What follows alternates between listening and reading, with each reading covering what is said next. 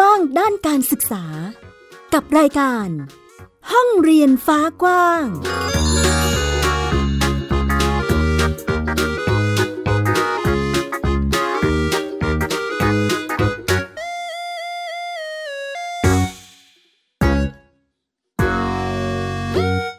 วัสดีค่ะ คุณผู้ฟังยินดีต้อนรับเข้าสู่รายการห้องเรียนฟ้ากว้างค่ะ อยู่กับฟินิกสุภาพบงกตโฟกเมอร์อีกครั้งค่ะ และดิฉันสกาวรัฐวงมั่นกิจการนะคะ หรือแม่หญิงนั่นเอง เจอกันที่ Thai PBS Podcast แห่งนี้ค่ะ วันนี้ค่ะพี่ฟินิกแม่หญิงก็มีประเด็นร้อนๆ ซึ่งเป็นประเด็นเรื่องของการแพร่ระบาดของโควิด -19 ค่ะ ที่มีผลกับวิถีการดำเนินชีวิตของ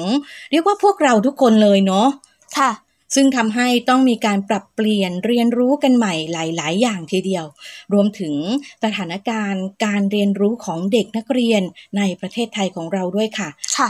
ตอนนี้ไปโรงเรียนกันได้ไหมคะพี่ฟินิกซ์ตอนนี้ไปไม่ได้เลยค่ะ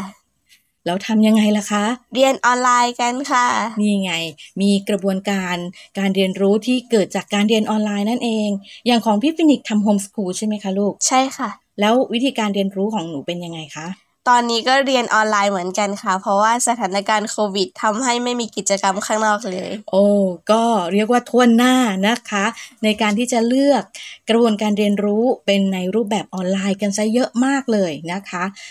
จุดนี้ล่ะค่ะ คุณผู้ฟังที่แม่หญิงนำมาพูดคุยเป็นประเด็นในวันนี้ ซึ่ง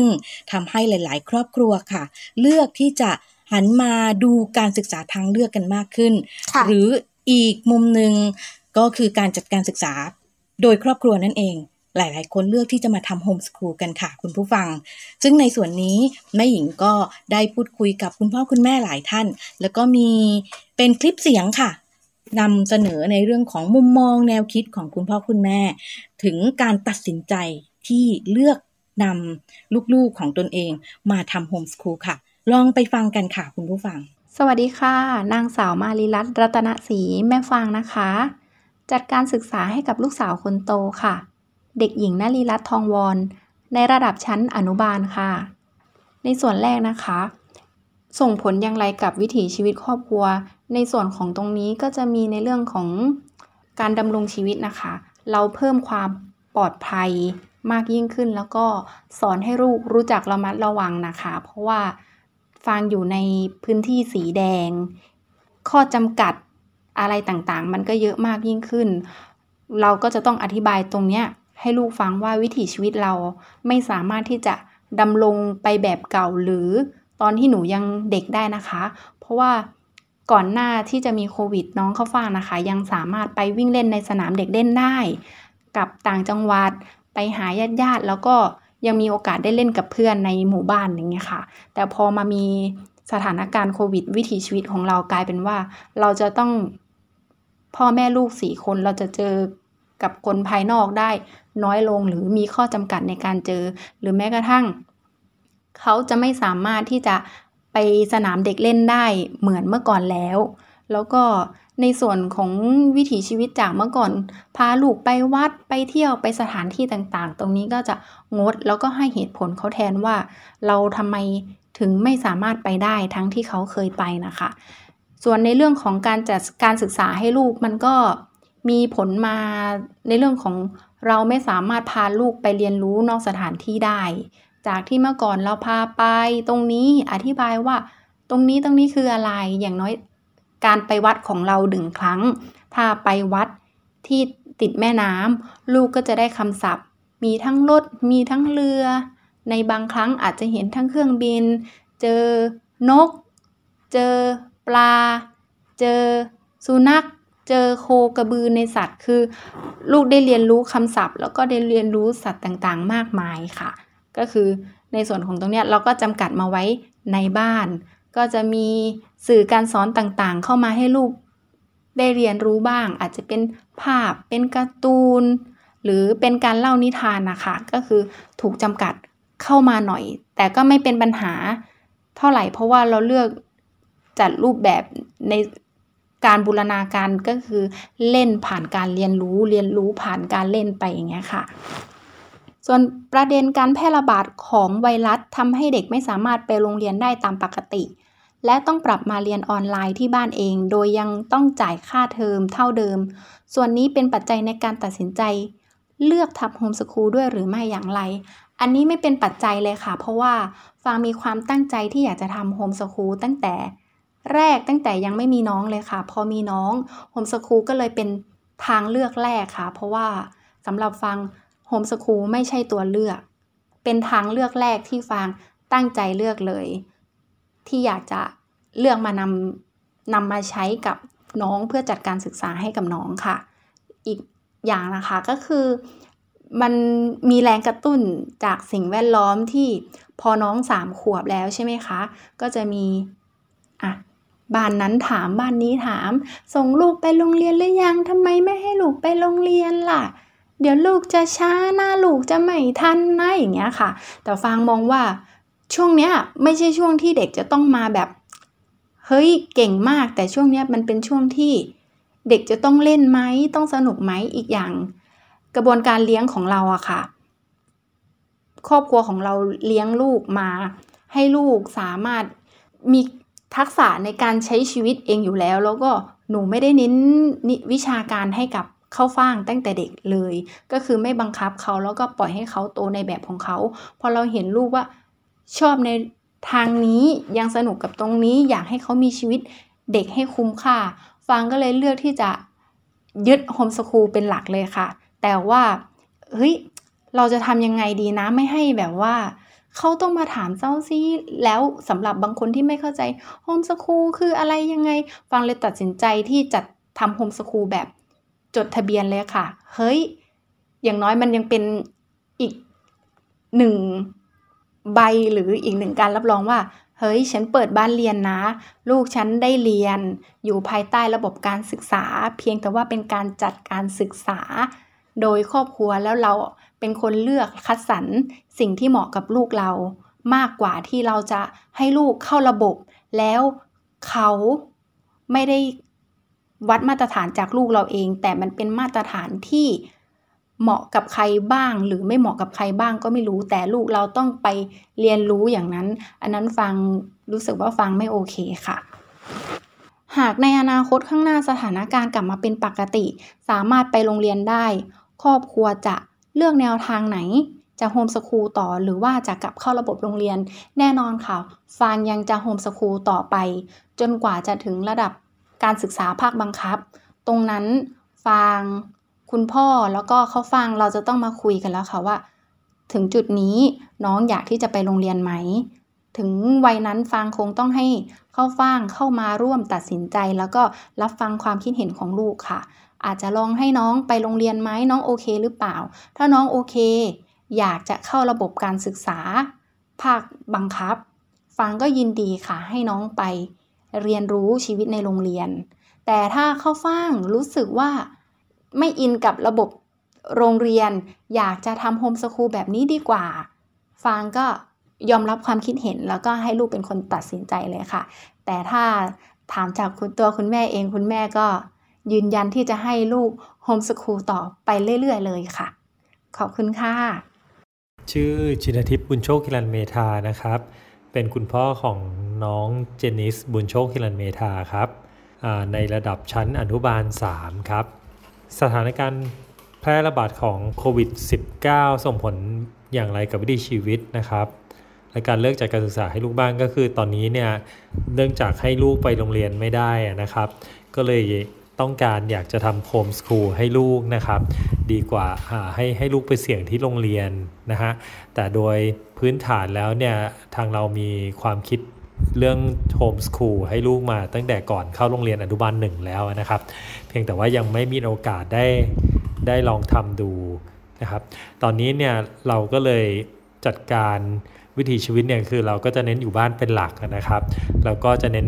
เล่นกิจกรรมต่างๆ กับลูกกันครับจะเป็นพวกกีฬานะฮะแล้วก็วาดภาพระบายสีนะครับให้ลูกร้องเพลงตามเพลงที่เปิดให้ฟังนะครับ แล้วก็การให้ลูกได้ออกไปตามในป่าบ้างในสวนสัตว์บ้างนะครับ ที่ที่ยังพอไปได้นอกพื้นที่ แต่ว่าก็จะไม่ได้ออกไปตามสวนสาธารณะสามเด็กเล่นอย่างที่เคยทำแล้วในเมื่อก่อนนะครับ นะครับ ประเด็นการแพร่ระบาดของไวรัสถูกต้องครับ เป็นปัจจัยที่อยากให้เรียนที่บ้านเองนะครับ ส่วนเรื่องค่าเทอมเนี่ยให้เรียนออนไลน์เนี่ยคือโรงเรียนก็มีให้ให้เรียนออนไลน์นะครับในช่วงที่ผ่านมา แต่ว่าเราสังเกตดูลูกอยู่แล้วว่ามันไม่มีลูกไม่มีความสุขนะครับ แล้วก็เขาไม่สามารถเรียนออนไลน์ได้อย่างมีประสิทธิภาพที่ดีนะครับ ก็เลยรู้สึกว่า ไม่ไม่ควรให้เรียนดีกว่า ในทางออนไลน์นะครับ ก็เลยตั้งใจจะทำโฮมสคูลโดยใช้โอกาสนี้แทนนะครับ หากอนาคตข้างหน้าสถานการณ์กลับมาปกติ ไปโรงเรียนได้ครอบครัวจะเลือกแนวทางไหนจะโฮมสคูลต่อหรือว่าจะกลับเข้าโรงเรียนทางผมเองก็อยากจะให้ลูกลองดูการโฮมสคูลไป ในในช่วงปฐมนี้ก่อนนะครับ คือตั้งใจว่าอนุบาล 3 แล้วก็ลองปรับใช้กับในชีวิตประจำวันของครอบครัวดูว่าสามารถทำได้มากน้อยแค่ไหนนะครับ แล้วก็ถ้าเกิดว่าผลลัพธ์มันออกมาดีแล้วทุกคนมีความสุขเนี่ยก็จะตั้งใจว่าสามารถจะทำโฮมสคูลไปได้ไปเรื่อยๆนะครับ จนกระทั่งจบประถมครับ สวัสดีค่ะ ชื่อแม่เจค่ะ จริยาวัฒนาพิทักษ์วงศ์มีลูกชายหนึ่งคนนะคะ อายุ 7 ขวบ ปัจจุบันก็เป็นแม่บ้านค่ะ แล้วก็ทำช่อง YouTube สรุปหนังสือเกี่ยวกับการเลี้ยงลูกแล้วก็ครอบครัว ในช่อง Read for Family มิเจชวนฟังนะคะ ก็ถือว่าเป็นน้องใหม่ในวงการบ้านเรียนค่ะกำลังเตรียมตัว เขียนแผนการศึกษายื่นในเดือนสิงหานี้ ก็ต้องขอขอบคุณแม่หญิงมาก ๆ เลยนะคะ ที่เป็นที่ปรึกษาแล้วก็ดูแลแบบใจใจจริง ๆ เลยนะคะ ช่วยเหลือกันด้วยใจขอบคุณมาก ๆ เลยค่ะ ตอนนี้แม่เจก็กำลังจัดการศึกษาให้กับลูกชายที่ชื่อว่าเฉลิมวงนะคะกำลังเรียนอยู่ในชั้นป .2 ค่ะ ถ้าถามว่าโควิดเนี่ยส่งผลกระทบต่อ วิถีชีวิตแล้วก็การจัดการศึกษาให้ลูกยังไงบ้างนะคะ ก็ต้องขอย้อนไปนิดนึงว่า เดิมเนี่ยลูกของแม่เจเองค่ะ ก็เข้าเรียนที่โรงเรียนตั้งแต่อนุบาลเลยนะคะ จนถึงป .1 ค่ะ ทีนี้พอมีโควิดมาเนี่ยมันก็กระทบในช่วงป .1 บ้าง แต่ว่ายังไม่มากนักนะคะ เพราะว่าเราเรียนออนไลน์ในช่วงเช้า ตอนบ่ายเนี่ยก็มีเสริมบ้างค่ะ แต่ว่าตารางเนี่ยมันยังไม่แน่น การบ้านก็มีเยอะนะคะ อาจจะเป็นเหมือนกับเพิ่งขึ้นชั้นป .1 มา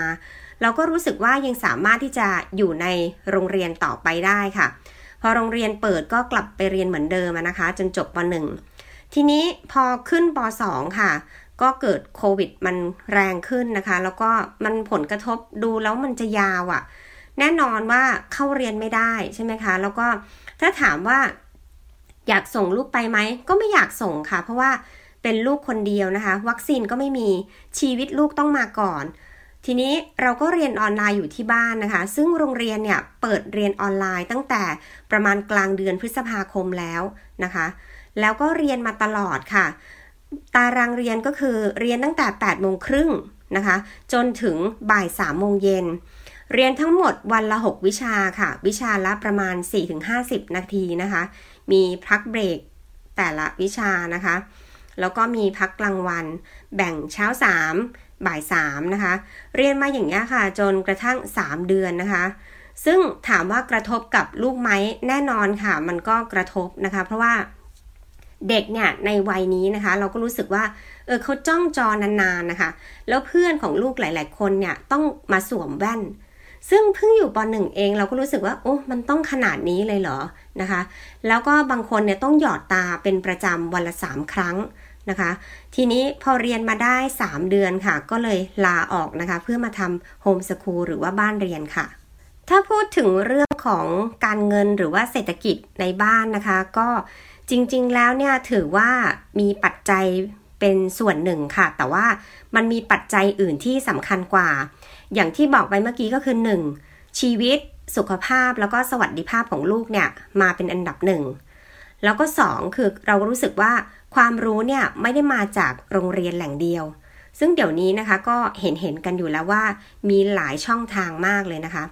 อันที่ 3 ก็คือว่าเป็นความสนใจส่วนตัวค่ะ เนื่องจากตัวเองเนี่ยมีแวดวงเพื่อนเป็นชาวต่างชาตินะคะ แล้วก็เขามาทำงานที่เมืองไทย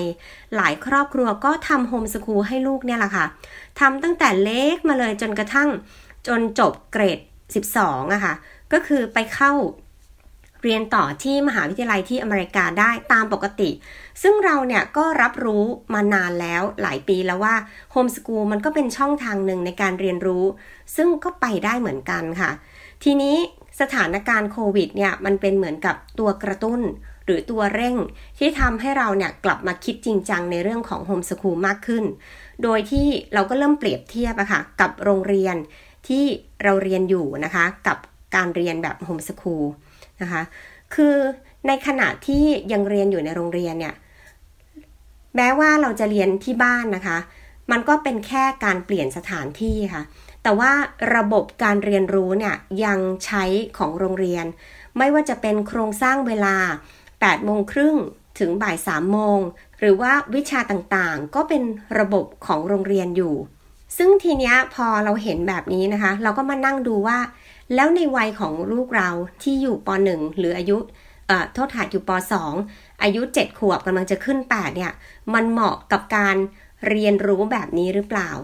การที่ต้องมานั่งหน้าจอเป็นเวลาหลายหลายชั่วโมงต่อวันนะคะ มันก็มีผลกระทบอย่างที่ได้บอกไปแล้วอะค่ะ แล้วในบางวิชาเนี่ยซึ่งเนื่องจากมันใช้ระบบการเรียนรู้ของโรงเรียนใช่ไหมคะ เขาก็จะมีวิชาที่บังคับให้เรียน อย่างเช่น พละหรือนาฏศิลป์อย่างเงี้ยซึ่งก็ต้องมานั่งเรียนออนไลน์ไปด้วย โดยส่วนตัวแล้วเนี่ยมันเป็นวิชาที่ก็จำเป็นในประมาณหนึ่งนะคะ แต่ว่าการเรียนรู้ทางออนไลน์เนี่ยอาจจะไม่เหมาะกับการเรียนวิชาเหล่านี้ ซึ่ง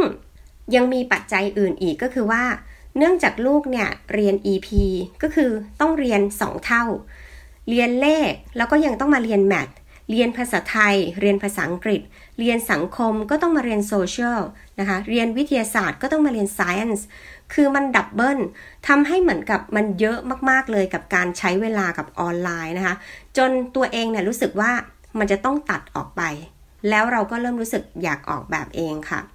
ทีนี้ก็กลับมาเปรียบเทียบว่าอะถ้าเรามาทำบ้านเรียนหรือโฮมสคูลเนี่ย เราจะได้ประโยชน์อะไรนะคะ หรือว่ามันจะมีอะไรที่เป็นข้อดีหรือข้อด้อยกว่ากัน อันแรกก็คือเราบริหารเองได้ ไม่ว่าจะเป็นเรื่องของเวลา คือเราสามารถที่จะมีเวลาเยอะกว่าเดิม เพราะว่าเราไม่ต้องตื่นเช้า ถ้าเราไปโรงเรียนตามปกติเนี่ย เราจะต้องตื่นเช้าและใช้เวลาอยู่บนถนน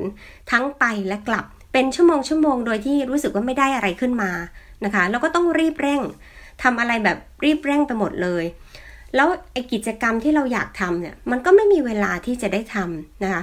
เวลาว่างของลูกบางครั้งก็จะเป็นกิจกรรมที่โรงเรียนน่ยให้มา เพราะเราอยู่ในระบบของโรงเรียนถูกไหมคะเราก็จะมีการบ้านหรือเราจะมีกิจกรรมนะคะที่ต้องทำคลิปหรืออะไรเนี่ยส่งครูเป็นผลงานต่างๆ แต่ว่าคำถามที่เกิดขึ้นก็คือ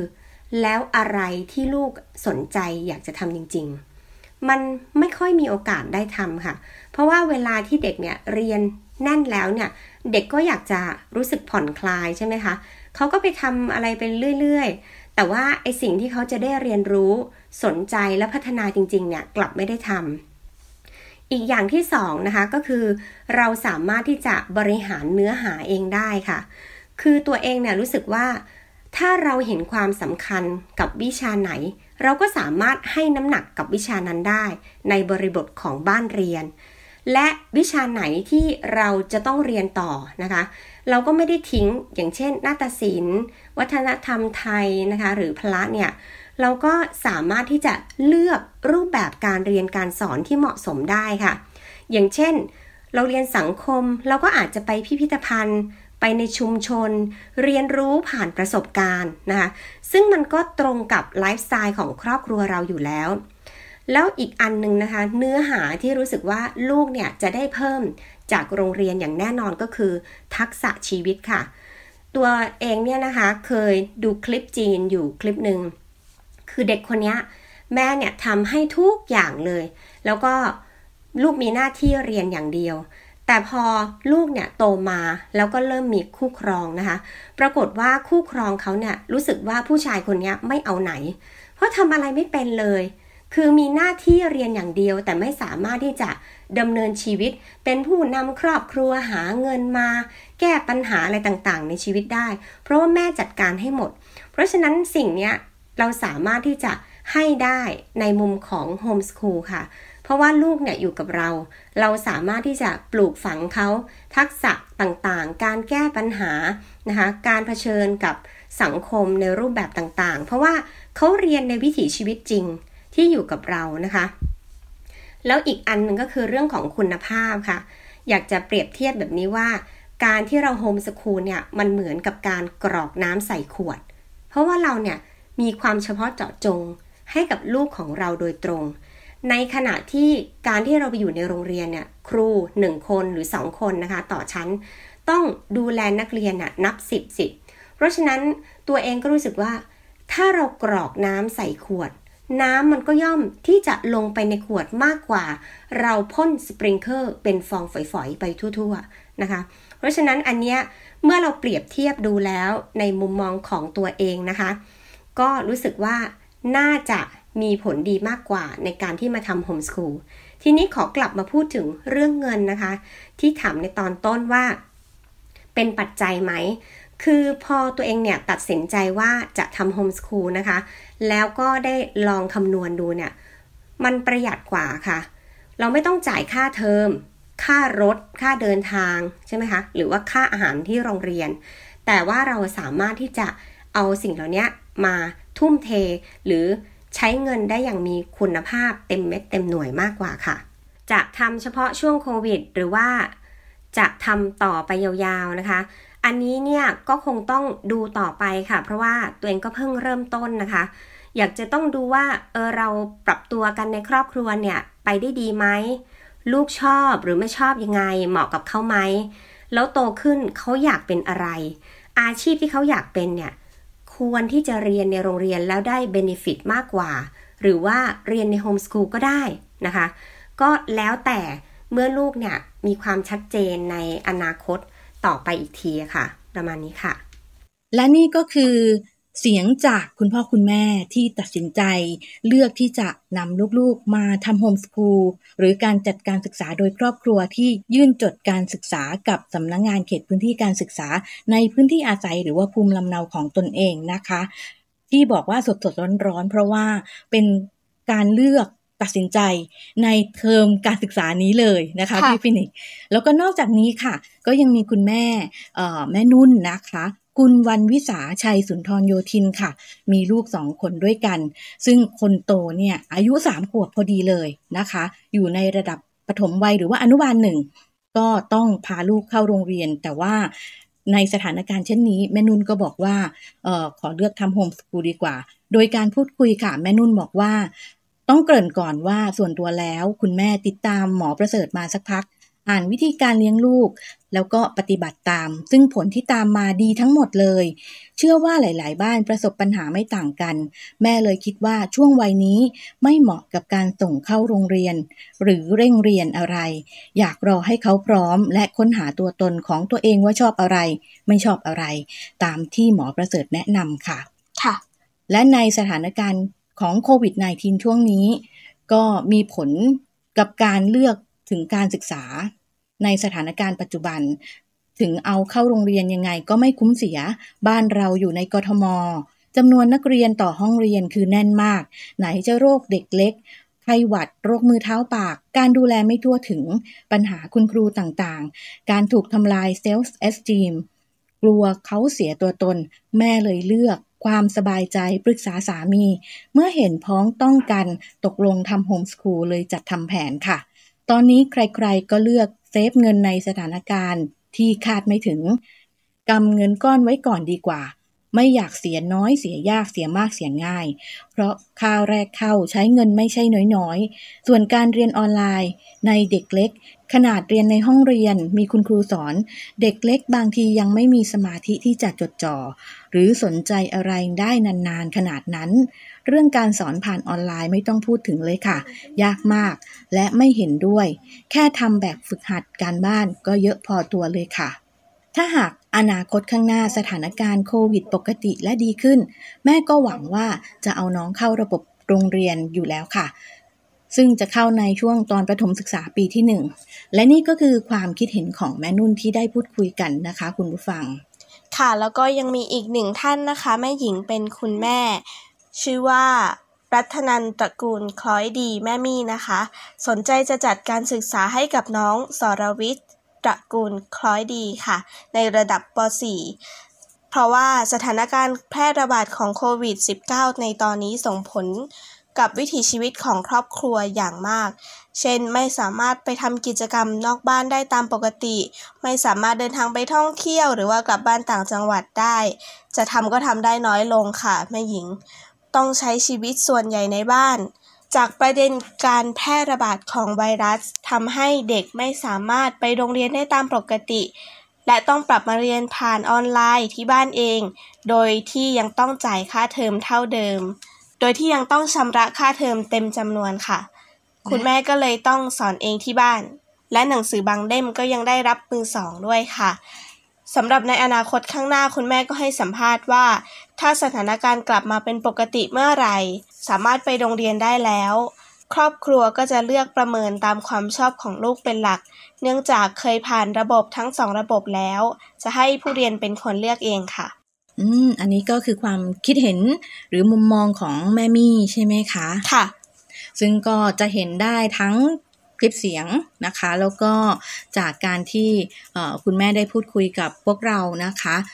มีมุมมองของทั้งคุณพ่อคุณแม่ที่เลือกที่จะทำโฮมสคูลอยู่แล้วค่ะเออตัดสินใจสนใจอยู่แล้วนะคะ กับผู้ปกครองที่โอ้โหโอเค ช่วงนี้โควิด -19 ทำให้ไม่สามารถไปโรงเรียนได้ แล้วก็สถานการณ์ที่ยังต้องจ่ายค่าเทอม เท่าเดิมรวมถึงทำให้ต้องมานั่งสอนเองที่บ้านเนาะก็เลยเลือกทำโฮมสคูลเองดีกว่า แต่ว่าทั้งหมดทั้งมวลเหล่านี้นะคะ ก็ยังมีการพูดคุยถึงอนาคตที่เรียกว่าไม่แน่นอนเนาะพี่ฟินิกค่ะเอออนาคตอาจจะมีการเปลี่ยนแปลงเรื่องของวิธีการเรียนรู้วิถีการดำเนินชีวิต ซึ่งก็ขึ้นอยู่กับ